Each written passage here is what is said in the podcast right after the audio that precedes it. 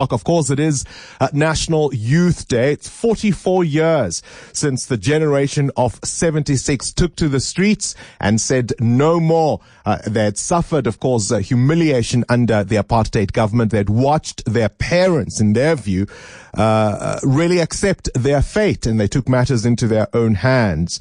But how much of our history, that story and others have we preserved in this country? How well uh, do we remember the past and learn from it? Uh, we are joined now by Director of Research uh, at ASRI, uh, Angelo Fick. Always a pleasure to chat to you. Good morning and welcome to our program.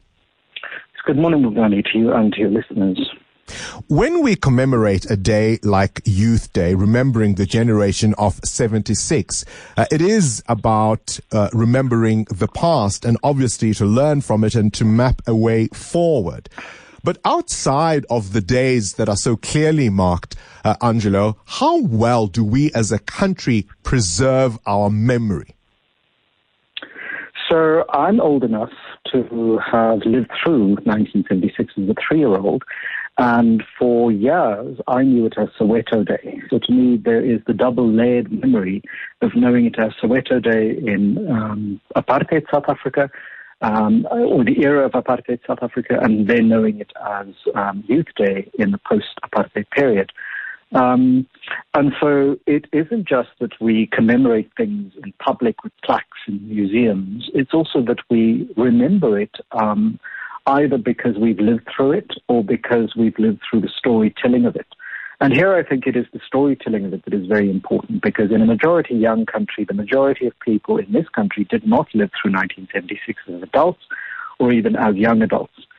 Uh, and crucially also that um, they're not being given all of the stories that were written about it shortly after that. So here, the writers like Miriam Tlali, um, people like uh, Mongane Serote and Bulelo Mzamane, all of these writers actually wrote very shortly after the events about these events um, in ways that I think should become part of people's remembering of a past that exists before them. And there are ways and means of doing so that doesn't involve museums or public statues. Um, and those ways, I think, are crucial when it comes to educating people. These books should be read in our schools. Um, the stories of 1976, the stories of our past, written by people living through them and reflecting on them should be part of what we read, and not just in history classes, but in language lessons. Yeah. Um, and that, I think, is partly how one remembers and commemorates the past through living memory. You've written and bemoaned uh, the underfunding of universities, museums, libraries, and archives, uh, and uh, people who tend to sometimes think that with so many pressing issues and challenges today, uh, that perhaps these are a luxury. Why is that a bad idea? Why is that dangerous for us to think? I think it's a bad idea um, to think of the cultural memory of any society as a luxury. Um, it certainly doesn't have the same kind of urgency as hunger um, or as thirst, but it shouldn't be neglected. And this does not mean that we have to have fancy, um, you know, glass towers as museums or as universities. Uh, a university or a school only exists in the curriculum that is taught in the act of learning those who attend it and in university spaces, in the debates that ensue in the classrooms and lecture halls. Um, a building is not what a university is. Yes, some buildings are nice to have. And I think we've simply replaced uh, the idea of the university with a kind of corporate construction uh, that involves, you know, technology and that assumes the university has a relationship to um, the the economy that is one of utility. In the same way, we've understood museums to be spaces in which we solidify and ossify, in which we almost turn into stone uh, a certain particular memory of the past. That museums are not also places of debate and argument about the past, as well as informing people about what those debates in the past were about the past and what the debates in the present are about the past. And those dynamic relations, I think, are something that a useful, um, sorry, a very good critical literary education would provide an ordinary person yeah. the tools with to, uh, to accept and to grapple with on a daily basis without becoming, shall we say, unword, unstuck, or, or deeply unhappy.